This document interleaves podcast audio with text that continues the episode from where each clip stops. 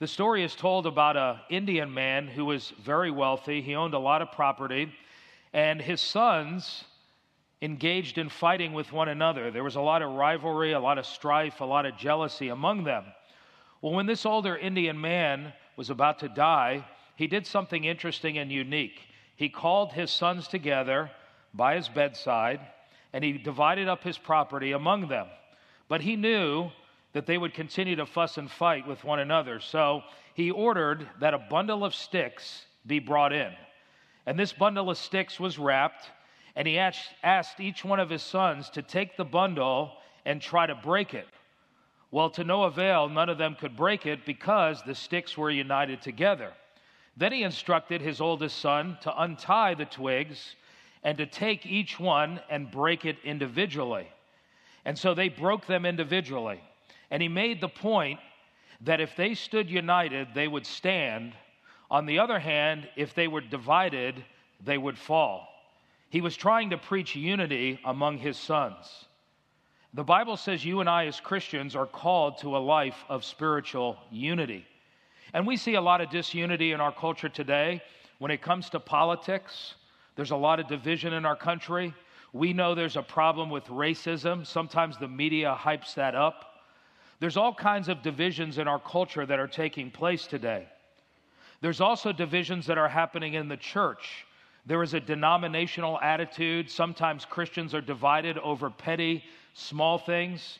And you see, God calls us to a spirit of unity within the body of Christ. We're never going to have perfect unity because we're all sinful, we're all fallen. But Jesus' prayer in John chapter 17 before he went back to heaven was that the church would be one. And so that's what I want to talk about this morning is striving for unity. So turn to Ephesians chapter 2. Ephesians chapter 2, we want to look at verse 11 all the way to verse 22. And we want to look at the subject of striving for unity. Now remember, when the Apostle Paul wrote the book of Ephesians, the theme of this letter is the church, the body of Christ. And when he's talking about the church, he's not talking about a local church, he's talking about the universal church. And he's not referring to a building. A lot of times when we hear the word church, we think of a building with a steeple, brick and mortar, but that's not the definition of the church. In fact, we all use the expression, I'm going to church, and that really is an unbiblical expression because we don't go to church. This building is not the house of God. You and I are the church. We are the house of God. And so we don't go to church, we are the church. And so Paul here in the book of Ephesians is talking about the church. Now, what does he mention to us about the church thus far? Well, first of all, he talks about the spiritual blessings of the church. We looked at that in chapter 1. Then he talked about the power of the church. He also talked about Jesus being the head of the church. And then last week, we heard from Andre, he talked about the salvation of the church in verses 1 through 10. Now, when we get to this section, verses 11 through 22, Paul is going to be discussing the unity of the church. And what he's going to basically say in this section is that Jew and Gentile are one body in the church. There is no more distinction between Jew and Gentile all those distinctions, whether it's race, whether it's nationality, whether it's language, whether it's gender, all those distinctions have been spiritually torn down in Christ. It's not that you cease to be male or female, you cease to be English or Arabic. It doesn't mean that those distinctions go away. It simply means in the church, we are one spiritually. Now, the reason why Paul had to bring this up was because in Ephesians, he's writing to Gentile Christians. And you have to understand that Jewish people despise Gentile people. The Jews were God's chosen people, and they felt superior to other people because they were given the covenants, they were given God's law, they were given the temple, the tabernacle, they were given all of God's blessings. And so they developed an attitude of superiority. Rather than reaching out to Gentiles, what happened was they became arrogant and they looked at Gentiles as unclean. In fact, they wouldn't even want to go through Gentile territory. Many times they would walk around Gentile areas like Samaria because the Samaritans were half breeds. They were half Gentile, half Jew. And so the Jews had this disdain for the Gentiles and they didn't believe that they could be saved. And so there was this fracture in the church. And Paul specifically, if you read chapter 3, which John's going to get into next week, Paul says, I was called specifically by God to present this message to the Gentiles that they are one with the Jews and that they're on equal footing. They both have the same spiritual privileges. Now, this was a radical message back in that day, as I said. The Jews looked down on Gentiles, and the fact that Paul preached that message, he got persecuted for it. He went around saying, Look, the Gentiles are equal to the Jews, and basically there is no distinction anymore. They have the same status before God because he has formed the church, the body of Christ. And that was a radical message. Like in the 60s, if you preached the message that blacks and whites were on equal footing spiritually, if you preached that blacks and whites were equal, what would happen? You probably would get looked down upon because there was a distinction back during that time of racism, and it still exists today. And so, what Paul has to do here in this section is he has to remind the Gentiles that they're not on the outside that they're equal to the Jews and that God has formed one body, and he's basically rebuking the Jews as well. Now, when he talks about unity here, let me tell you what unity is not, because there's a big push today for unity. In fact, in the end times, if you read the book of Revelation, there's going to be this push for one world religion. We're not talking about that type of unity. Unity does not mean uniformity. We don't look alike. We don't talk alike. We don't always act alike. We're all different in our personalities and in our appearance. Unity does not mean uniformity, nor does it mean unanimity. Unanimity means that we all agree on everything. You and I know that we're all different. We come from different backgrounds. We have different perspectives. So we're not always going to agree on everything. So, unity is not uniformity, it's not unanimity, nor is it unbiblical compromise, because there are people today that want unity at the expense of truth. And what they say is you ought to set aside the core doctrines of Christianity that define Christianity in order to achieve unity. Well, the Bible doesn't say that. Yes, we are to seek out unity, but not at the expense of the core doctrines of the faith. And so, when Paul talks about unity here, He's not talking about uniformity, he's not talking about unanimity, and he's not talking about unbiblical compromise. But here's the question that I want to answer this morning How can we practically maintain unity within our relationships within the church? Because you and I know the church is divided today. This church may not be divided, although John would probably tell you historically here there have been divisions in the church. But there are some churches that are very, very divided. How can we practically have unity in the church? How can we have unity in our marriage?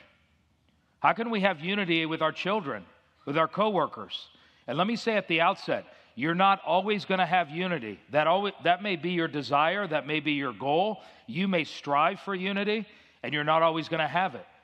Now, notice in chapter 4 of Ephesians, you don't need to turn there, Paul says that we are to preserve the unity of the Spirit and the bond of peace. Notice he says we're to preserve it. Why does he use that word preserve? Because we already have unity in Jesus Christ. Positionally, we already are one. I'm one with you. I'm one with my African brothers and sisters. I'm one with the Christians on the island of Dominica. Why? because we all have the same Holy Spirit living on the inside of us. We all have the same destiny. We all have the same Bible. Jesus Christ lives in me just like he lives in them. And so we are one in the body of Christ. We already have that positionally, but Paul says you got to preserve that unity. Husband and wife, when they get married and they physically are intimate with one another, they are one in spirit, the Bible says. But you and I know that just because you're one positionally in your marriage doesn't mean you don't have to work out that unity. You have to preserve that unity in your marriage. You got to do things to work at it. And so, how can we practically have unity in the church today? Let me share with you five principles from this passage of Scripture that will help us maintain unity, not only within the church, but in our relationships with one another. The first principle is this we must remember that we all came from the same lost condition. We all came from the same lost condition. Look at verse 11. Therefore, on the basis of what he said about salvation in verses 1 through 10, he says, Remember that formerly, you who are Gentiles, he says, I'm going to talk to you about your past. He says, I want you to remember that you Gentiles by birth And you guys were called the uncircumcised by those who call themselves the circumcision, that would be the Jews, which is done in the body by human hands. He says, I want you Gentiles to remember in verse 12 that at that time, before you came to Christ, here was your spiritual condition. You were separate from Christ. In other words, you were Christless. You didn't know Jesus Christ as your personal Lord and Savior. He says, secondly, you were excluded from citizenship in Israel. You were nationless. You weren't part of the Israeli nation. You weren't part of the covenant people of God. Thirdly, he says, You are foreigners to the covenant of promise. You are covenantless. He says, You were without hope. You were hopeless. He says also, You were without God in the world. You were godless. And so, here is what he says about these Gentiles, and obviously this would apply to the Jews to some degree. He basically says this to them prior to salvation, you were Christless, you were nationless, you were covenantless, you were hopeless, and you were godless. That was your spiritual heritage prior to salvation. Now, remember what Andre talked about last week, the coroner's report? He said in chapter 2, verses 1 through 10, he uses different terms there. He says, Prior to salvation, you were dead in your sins, you were dominated by the world, the flesh, and the devil, you were disobedient, and you were damned. That is your spiritual legacy, and that is my spiritual leg- legacy. So prior to salvation, you have to understand that we all were born into a condition of sin. We were all lost. Now, why does that help me with unity? Here's the reason why. When we all realize that we come from the same condition spiritually, that causes me to have humility. You see, I can't walk around with an attitude of pride. I can't look down on other people, regardless of their past, because ultimately we're all sinners. Now, I realize that some people are more depraved than others. Jeffrey Dahmer was more depraved than Mother Teresa, but the fact of the matter is, Jeffrey Dahmer and Mother Teresa were born into a sinful condition, and they were both sinners, despite the fact that there are degrees of depravity. You may have come from a home where you were raised in a Christian home and you were very good growing up until you came to Jesus Christ. You were a very moral person. On the other hand, some of you came from a very checkered, sordid past. You came from an irreligious home. Regardless if you grew up in a Christian experience or you came from an irreligious home, it doesn't matter your background. We all need the same grace of God. We all need the same Spirit of God. And you know what that causes us to do? It causes us to have a spirit of humility. I don't want to look down on other people regardless of their past because if they've been saved by Jesus Christ, it doesn't matter their past. Now, their past may have effects in their life, no doubt about that, but the fact of the matter is, we all come from the same lost condition. Sociologists today will tell you that man is born inherently good. The Bible says the opposite man is born inherently sinful. We are sinners by nature, and we're also sinners by choice. That's why we're separated from God. Most of you here know Greg Laurie. John has mentioned Greg Laurie. He sort of has replaced Billy Graham. He does a lot of crusades. And you'll notice the picture up here. There's a crusade that he did, a harvest crusade. And on the right, I tried to block it out because I didn't want to be too graphic. But the article said that that particular gentleman that's praying actually came up and he had a tattoo on the side of his shaved head and it said, very strong profanity, blank love. I'll let you fill in the blank. That was tattooed on his head. This man came up and he accepted Jesus Christ, and God transformed his life. You see, we don't want to look down on people. There are people that come from broken pasts, people that have been hurt very deeply. There are people that you and I would not agree with their lifestyle, but you know what? God saved them by His grace. And so, if you want to see unity in the church, you know where it starts? An attitude of humility, realizing that we all have the same spiritual heritage. We all have the same spiritual past. We were sinners, and we're all saved by the same grace of God. There's a second principle that you and I must have if we're going to maintain unity in the church, and that is this we must avoid negative stereotypes or attitudes. We must avoid negative stereotypes or attitudes. Notice, if you will, verse 11. He says, Therefore, remember that formerly you, the Gentiles in the flesh, now here's the stereotype, here's the negative attitude. who are called uncircumcision by the so called circumcision, which is performed in the flesh by human hands. You know what the Jewish people who were circumcised called the non Jewish person, the Gentile? They called them the uncircumcision. Now, to you and I, that doesn't mean anything today because we do it simply for medical reasons. But in that day, to call somebody an uncircumcised Gentile was a term of derision. It was a pejorative term. It was a negative term. It was a stereotype. It was a negative attitude. Because the Jews thought they were superior because they had the mark of circumcision. Remember, God called Israel to be his chosen nation out of all the nations of the earth. And to give them an outward sign that they were his chosen people, God marked them with circumcision. Now, circumcision didn't save you.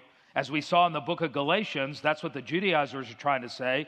All it did was identify you as God's covenant people. Do you remember, for example, when God destroyed the earth by water? He made a covenant with Noah, and that covenant basically said that he would never destroy the earth again by water, and God gave an outward symbol of his covenant. What was it? The rainbow. Well, God gave Israel a, basically an outward symbol of his covenant with them, and that was circumcision. But what it did was it created an attitude of superiority.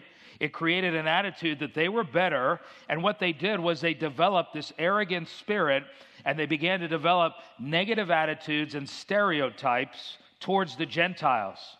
Listen, if you and I are going to have unity in the church, we've got to avoid stereotypes and negative attitudes, attitudes of pride, attitudes that I'm better than you, attitudes that I have wealth and you don't.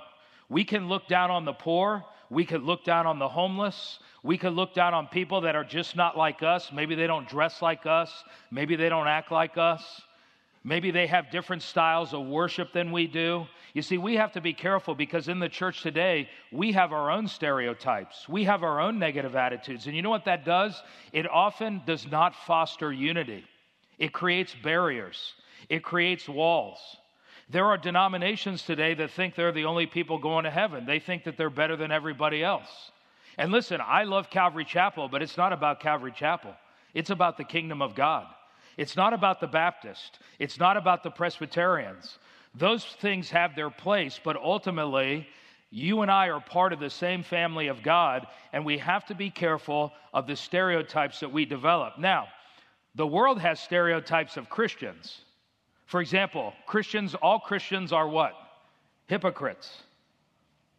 All Christians think they're perfect. See, those are negative stereotypes. But we can develop our own stereotypes. Here's one in particular Democrats cannot be saved. I know some of you want to say, Amen, brother, preach it. Listen, you can be a Democrat and be a Christian. We also have stereotypes in the church. Baptists, all Baptists are legalistic and rigid. All charismatics are hyper with their emotions, they're crazy. Hyper emotionalism. Kind of reminds me of the joke where this Methodist person who was born again died and they went to heaven. And St. Peter said, uh, What denomination are you? He said, Methodist. He said, All right, I want you to go to room 120, but be very quiet when you go past room 108. So he went. A Presbyterian died, went to heaven. Peter said, What denomination? Presbyterian? He said, All right, I want you to go to room 125, but I want you to be very quiet and tiptoe past room 108. Finally, a Lutheran died, went to heaven, and Peter said, What denomination are you? He said, Well, I'm Lutheran. And uh, he said, All right, I want you to go to room 140, but I want you to be very quiet when you go past room 108. Finally, the Lutheran said to Peter, Why do I have to be quiet when I go past that room? He said, Listen, the Baptists are in that room and they think they're the only ones in heaven. And you see, that's the problem. We develop stereotypes in the church where Christians think that they're superior to other people, and we have to watch those particular stereotypes that they do not get in the way. Because we know the world has them, you say, well, Mike, what are the attitudes that I need to have in order to foster unity? Well, if you look at the screen, chapter 4, verses 2 through 6, here are some of the positive attitudes that Paul says we're to cultivate if we're to have unity. He says, be completely humble, gentle, be patient, bearing with one another in love. And then look at verse 3 make every effort to keep the unity of the Spirit through the bond of peace. Notice in verse 3, he doesn't say generate unity. Why? Because we already have unity. He says, I want you to preserve it. How do you preserve unity? Notice the attitudes in verse 12. He says we're to cultivate, he says we're to be humble, we're to be gentle, we're to be patient, and we're to bear with one another in love. You see, there's no place for discrimination, there's no place for prejudice in the church because those types of attitudes basically create disunity, and what it does is it bars people out. About 40 years ago, there's a true story about a pastor in the South who pastored a larger church, and it was primarily an Anglo church. There were some black people in the church. Well, the pastor felt led one day to start a Bible study with one of the black gentlemen that worked at the church. He was the janitor. And so he started to have a Bible study with this gentleman, and they had great fellowship with one another. Well, finally, the church board came to the pastor and they said, Look, we want you to stop having a Bible study with this black guy because it's creating a bad image in our community. And he said, I'm not going to stop that because it's unbiblical and I'm going to continue to have the Bible study. Well, you know what happened? In the town, they wouldn't let him shop, they wouldn't let him get groceries, they wouldn't let him get gas.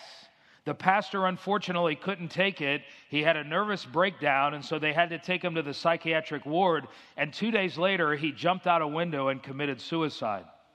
Now, that's an extreme case, but it's simply to say what happens is when you develop discrimination, prejudice, stereotypes, negative attitudes, what happens is it creates division and it creates fraction. And that's why you show me a church where the leadership is prejudice and they're committed to discrimination, I will show you a dead church. The Spirit of God is not there. Why? Because God is colorblind. God doesn't see that. God sees people as to whether or not they're in Christ Jesus. Well, there's a third principle that you and I must apply if we're going to have unity, and that is this we must recognize the cross as the basis of our unity. Look at verse 13. But now in Christ Jesus, you who formerly were far off, that's the Gentiles, have been brought near, that's salvation by the blood of Jesus Christ. That represents his death. For he himself, now the Greek here is emphatic, Christ is the one who brings unity.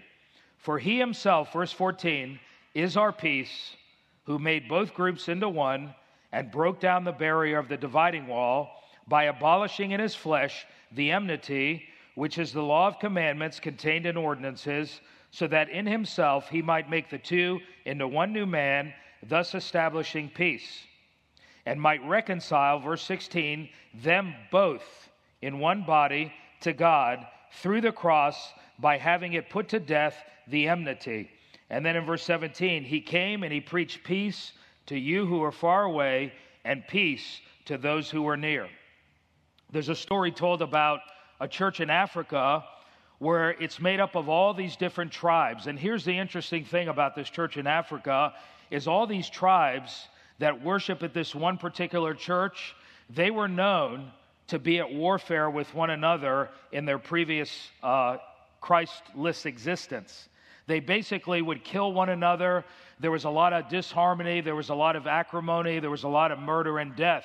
And what happened is many of them came to Christ, and as a result, they gathered together in this church and they would sit on a Sunday and they would worship the same Christ together putting away all the strife and the enmity that once existed. You know why? Because of the cross of Jesus Christ. What Paul here says is that ultimately it is the cross of Christ that brings about true unity.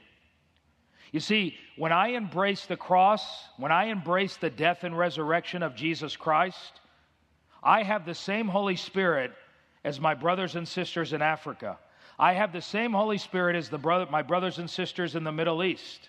No matter what part of the world you go to, we have the same Holy Spirit, we have the same destiny, we have the same Bible, we have the same opportunities to serve the Lord that every other Christian has. You see, so we're all on the same team. And the reason why is the cross of Jesus Christ is ultimately what unifies us. And that's Paul's point is the cross is actually what brought the two parties together. In fact, you'll notice the picture up here on the screen. Show that picture. There it is. You see where Jew and Gentile are divided, and you'll notice it's the cross of Jesus Christ that ultimately makes us equal at the foot of the cross. And so we must realize that it is Christ who brings salvation to all people. There's a lot of people that have superficial unity in our culture today, but it's not cross centered. This is the problem with the social gospel. The social gospel basically says we want to help people who are downtrodden, we want to help people who are poor. And there's nothing wrong with that. We as Christians want to help people in those conditions. But ultimately, it's not the social gospel that transforms the human heart. It is Christ Jesus who transforms the human heart. Christ comes to live on the inside of us. He transforms the human heart. And you know what? I can forgive my brother and my sister. You know, Jews and Palestinians hate one another. Just this week, some of the Palestinians sent their rockets over into Jewish territory. There is a deep seated hatred. Back in the 60s and even in today, there's a hatred with blacks and whites. There's a hatred with Italians and Irish. You have all these wars going on. And what happens is Jesus Christ comes in, he transforms a human heart, and a Jew who has been saved by Jesus Christ and a Palestinian who's been saved by Jesus Christ, they can worship in the same congregation. Why? Because they both are equal at the foot of the cross. He says it's the cross that transforms a person. It's not a superficial unity, it's the cross of Jesus Christ. I was reading a story recently about Germans who were actually moving in on their enemy, and they came to this farmhouse. And they started to shoot at the family that was in the farmhouse. Well, the family decided that they wanted to run to a barn. And right before they went to the barn to flee the shots from the Germans, their daughter got loose and she ran out in the field. And immediately, when the Germans saw the little girl and the family that was firing back saw their daughter go out into the middle of the field, they ceased fire because they realized it was a little child that actually momentarily and temporarily brought peace. And you see, Jesus is our peace child. The babe of Bethlehem is the one that brings peace where there is hatred. He is the one that brings peace where there is animosity. He is the one who brings peace where there is racial divide. He is the one who brings peace where there is this sectarian attitude I'm better than you, I'm in a different class than you. You see, it's ultimately the cross of Jesus Christ that does that. Well, there's another principle that he gives us here if you and I are going to have unity, and that is this we must address the barriers or hindrances that create disunity. We must address the barriers or hindrances that create disunity. Notice verse 13. He says, But now in Christ Jesus, you who were formerly far off have been brought near by the blood of Christ. By the way, the blood of Christ represents his death. He says in verse 14, For he himself, that is Christ, is our peace, who made both groups into one, Jew and Gentile. And notice what it says here He broke down the barrier of the dividing wall by abolishing, verse 15, in his flesh the enmity, which is the law of commandments contained in ordinances, so that in himself he might make the two into one new man, thus establishing peace. I want you to notice the barriers here. He mentions two of them that often hinder disunity between Jew and Gentile. The first one is the dividing wall. I want you to look at this picture here. You'll notice up on the screen, there's the court of the Gentiles in the temple. Now, on the left, the court of the Gentiles was the only area that the Gentiles could go. And you'll notice that line there, the arrow that says dividing wall. There was actually a wall that Gentiles could not go beyond. In fact, they had a sign that said anyone who crosses this line is subject to death, and you're responsible. Here's another picture right here. Next slide. You'll notice here, you see the court of the Gentiles. This is a different area here, but I want you to notice on the right side there the middle wall of partition. You see, that was the wall that basically blocked Gentiles from going into the temple. You say, why did God create this? Well, listen, God initially created this because he wanted Israel to be separate from the nations, but watch this. His goal was not that Israel would become a cul de sac. God wanted Israel to turn around and reach the Gentile nations. But what happened was the Israelites became arrogant, they became proud, and they began to ostracize the Gentiles and they pushed them out. And you know what Paul says here? When Jesus Christ died on the cross, the veil was torn, and that wall right here, that middle wall of partition, was torn down. Literally, in 70 AD, the Romans destroyed the temple. But you know what? That wall was broken down when Jesus said on the cross, It is finished. Then he mentions another barrier. Look what he says here in verse 15 by abolishing in his flesh the enmity, which is the law of commandments contained in ordinances. What is he talking about there?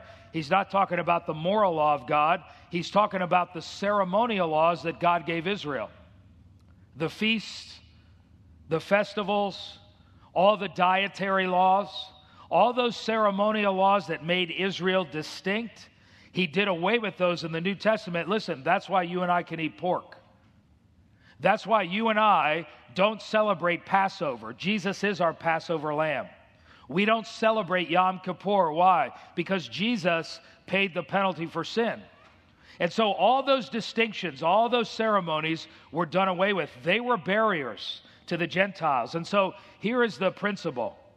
If you and I are going to have unity, watch this. We got to deal with barriers in relationships, hindrances. Think about your marriage. Some of you, the reason why your marriage is not doing good is because you've allowed barriers. Now, listen, every marriage is going to struggle, but there are barriers. And when you have one partner that says this, I'm not dealing with those barriers, I'm not going to counseling, I'm not dealing with those barriers. You're the problem. I'm not the problem. And by the way, even if you say, I am the problem, but guess what? I don't want to deal with the problem. That's a barrier. You can't have unity. When you have churches that will not deal with jealousy, superiority, pride, when you have negative, sinful attitudes that are hindering, I'm not going to say I'm sorry. I'm not going to apologize. If they don't like it, tell them to get over it. You see, these are barriers that often create disunity. Here's a big one in our culture politics. Now, I'm not asking you to give up your political views. I have a friend in South Florida. We went to high school together, really good friends. Over the years, he's changed. His politics have become totally different than mine. And you know what? We would start talking about this and it would get too intense. We'd text back and forth, and I wanted to send him a picture of somebody hanging from a noose, and I thought, no, I can't send that. And so it started to get acrimonious, and then finally I said, you know what? We would have friendly debates about it, but then at times it would get heated, and I said, you know what? I'm going to stop because it's creating disunity. Yeah, I can have an opinion, but you know, politics in our culture has become an area of enmity. And Christians can get this way in the church. They got barriers. And so here's what God wants you to do. Are you listening? Say amen. If you have an issue with somebody, why do you have an issue? Here's the first question you need to ask Am I the problem? If you're the problem, you need to be humble and you need to go to that person as far as it depends on you, the Bible says, be at peace with all men. You've got to take responsibility to say, what is my role in this? That takes humility. You got to humble yourself. And if you're the problem, you got to go to that person. You say, but Mike, they're the problem. Then sit them down and say, let's talk about this. Because obviously we're not getting along. We're struggling. You say, I don't want to do that. Then listen carefully. You're listening? Say amen. You cannot worship God properly if you're out of sorts with your fellow man. Now, if you do everything you can to try to rectify the disunity in the relationship and they're not interested, there's nothing you could do. It says, as far as it depends on you, Romans 12, be at peace with all men. God, I've done my part, then you're absolved. But if you take this attitude, I'm not going to resolve issues in my marriage, I, I'm not going to forgive my parents for molesting me, as hard as that is. I'm not going to address this issue. This is hindered. Listen, you can come to church week after week, God doesn't receive your worship. What does he say in Matthew 5? If you have a problem with your brother, before you go to the temple and worship, he said, leave your offering and get it right with your what? Brothers. And you see, a lot of times we don't want to deal with barriers in relationships. You say, but I've tried and it just didn't work. Okay, you tried. I get it. We're not going to have perfect unity in this life. We see division even in the New Testament. Paul and Barnabas didn't agree over John Mark, and they divided and formed two missionary teams. But here's what we all have to guard against an attitude that says, I don't care.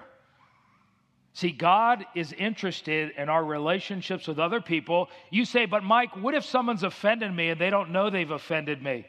If it's a big enough issue that gets in your craw and you can't let it go, then you need to go to them.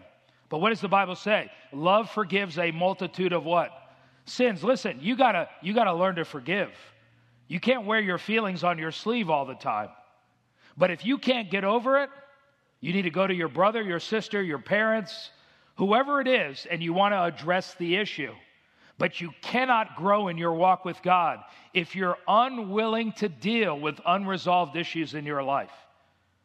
See, there were two barriers with the Gentiles and the Jews that literal wall and all of these ceremonial laws, God did away with them.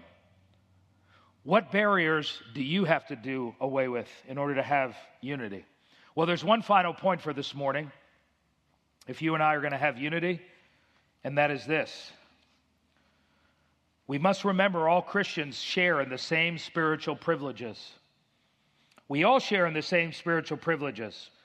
Whether you're red, black, or white, whether you're from Africa, whether you're from Asia, whether you're from the Middle East, whether you're from the US, whether you're from Australia, we all share in the same spiritual privileges if we are born again. Look at verse 17. You say, What are these spiritual privileges? Well, he gives them to us. Here they are.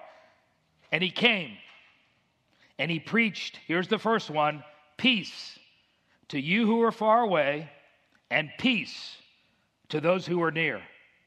To Jew and Gentile, they have peace with God. That's the first spiritual privilege.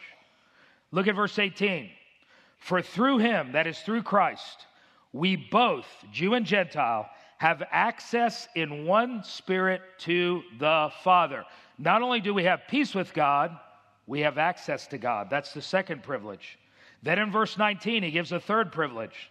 So then, you are no longer strangers and aliens you Gentiles are no longer strangers and aliens, but you are fellow citizens with the saints. You know what he's saying there?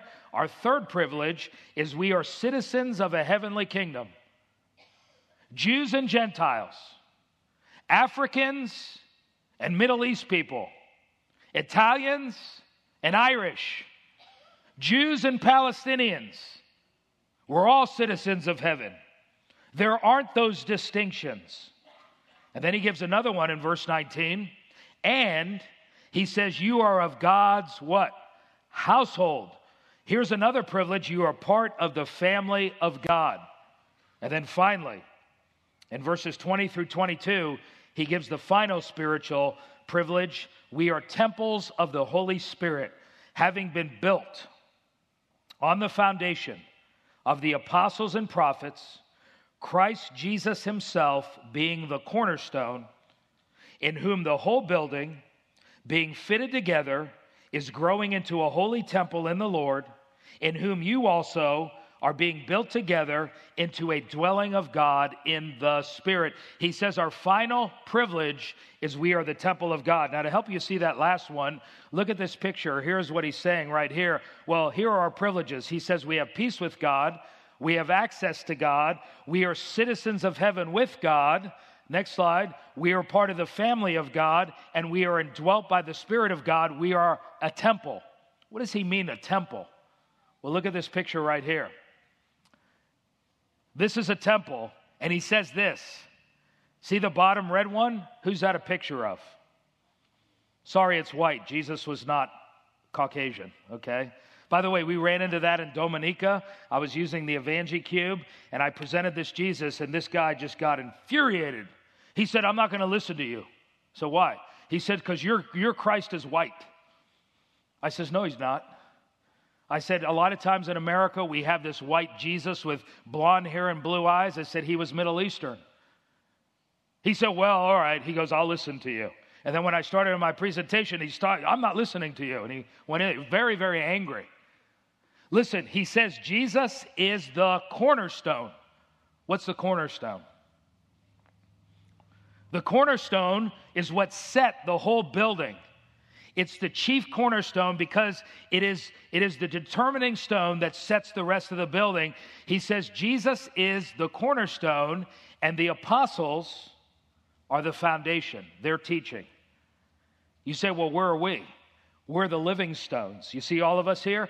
God is building a temple all across the world. So watch this. As I'm snapping my fingers right now, someone in Asia is getting saved. Someone in Africa is getting saved. Another living stone is being added to this temple. It's a big, big temple. Everyone who gets saved, Easter Sunday, those people that come to Christ, they're added to this temple. And guess what? In the Old Testament, where did God dwell? In the temple. We don't have a physical temple anymore. The church, the body of Christ, we are the temple of God. God dwells in us, not only individually, but God indwells us corporately. And so you and I are living stones. But I got one more thing, and this is exciting. Are you ready? Are you ready? You are priests in that temple and priestesses. You say, wait a minute, Mike. What do you mean I'm a priest? No, no, no, not, that, not a Catholic priest. He says in 1 Peter chapter 2, in this temple that God is building worldwide, you and I are priests and priestesses. You say, in what sense? We have access to God, and watch this, we offer up spiritual sacrifices. I don't offer up a lamb, I don't offer up a goat, I offer up spiritual sacrifices. And you know what? The greatest sacrifice that I offer, Romans 12, I offer myself to God. He says, present yourself as a living sacrifice. So, isn't that a great spiritual privilege? We are temples of God. God lives in us individually, He lives in us corporately. We are priests and priestesses in that temple, and God is building a worldwide temple. So, here's the point all Christians have the same spiritual privileges. We all have access to God, we all have peace with God, we all are citizens of God's kingdom, we all are temples of God, and we're all part of the family of God. Does that make you and I better than anybody else? No. If we share the same spiritual privileges, stop looking down on black people. Stop looking down on people that are homeless. Stop looking down on Christians that may worship a little bit different than you. Now, if somebody compromises the core of Christianity, Jesus is not God, the Bible's not the Word of God, salvation is by works, then yes, you separate. You love, but you separate. I'm not going to pray in unity with Mormons, Jehovah Witnesses, and Muslims. Do I love them? Yes. Do I share unity with them? No, because they don't have the Holy Spirit living on the inside of them. But my Baptist brothers, my Presbyterian brothers, my Methodist brothers, my Lutheran brothers, if they know Jesus Christ and they're born again, regardless of their denomination, they are my brothers and sisters in Christ. We may defer on styles of worship, nuances of doctrine we may disagree over, but you know what? I would pray with a group of pastors every week when I was in Jersey. We all came from different backgrounds, but we shared a common faith in Jesus Christ. We had the same spiritual privileges. So, how do you have unity? Practically. Number one, what does he say? He says, You must remember we all came from the same lost condition. You're not better than anybody else, neither am I. Secondly, he says this avoid negative stereotypes and attitudes. You uncircumcised Philistine. Thirdly, he says, if you want to have unity, recognize the cross as the basis of your unity. Listen, it's the cross that unites us, despite the fact that we're all different. Fourthly, he says, if you want to have unity, address the barriers or dividers that are causing disunity. What are the barriers in your life today? And then finally, realize that all Christians share the same spiritual privileges. Is there somebody this morning you need to go to? Is there somebody you need to get it right with? Do you need to work at your marriage and say, look, I've been part of the problem, I got to deal with this? Do you need to go to your child? Did somebody abuse you physically and sexually, and maybe you haven't addressed that? And you need to go to that person and forgive them. You say, yeah, but they died. I like what Charles Stanley said take a chair, place it in front of you, you take a chair, pretend that person who abused you is in front of you, and say to them directly, I choose to forgive you for what you did to me. I don't feel like forgiving you. I hate your guts, but I want you to know that I forgive you because God has forgiven me such a great debt, and I choose to forgive you in Jesus Christ. That begins the healing. And then it's a daily choice to forgive. I have to forgive initially, and then it's an ongoing decision when Satan brings all that garbage back to my mind. Who is it you need to get right with this morning? Let's pray.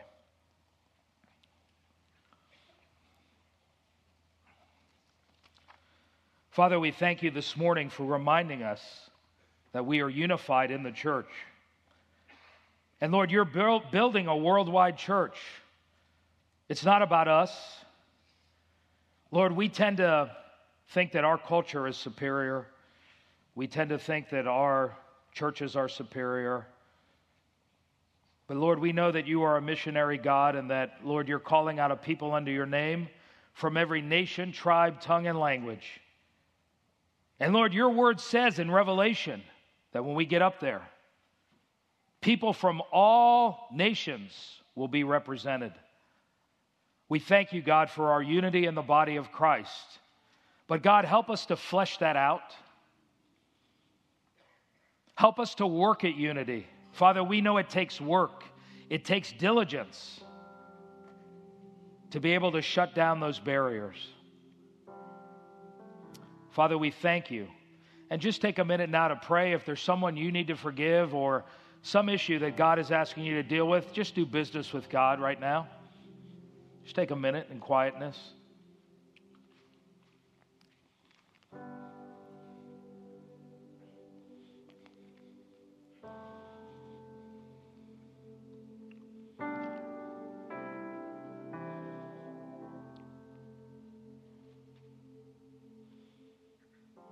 Father, we thank you for speaking to us this morning. In Jesus' name, amen.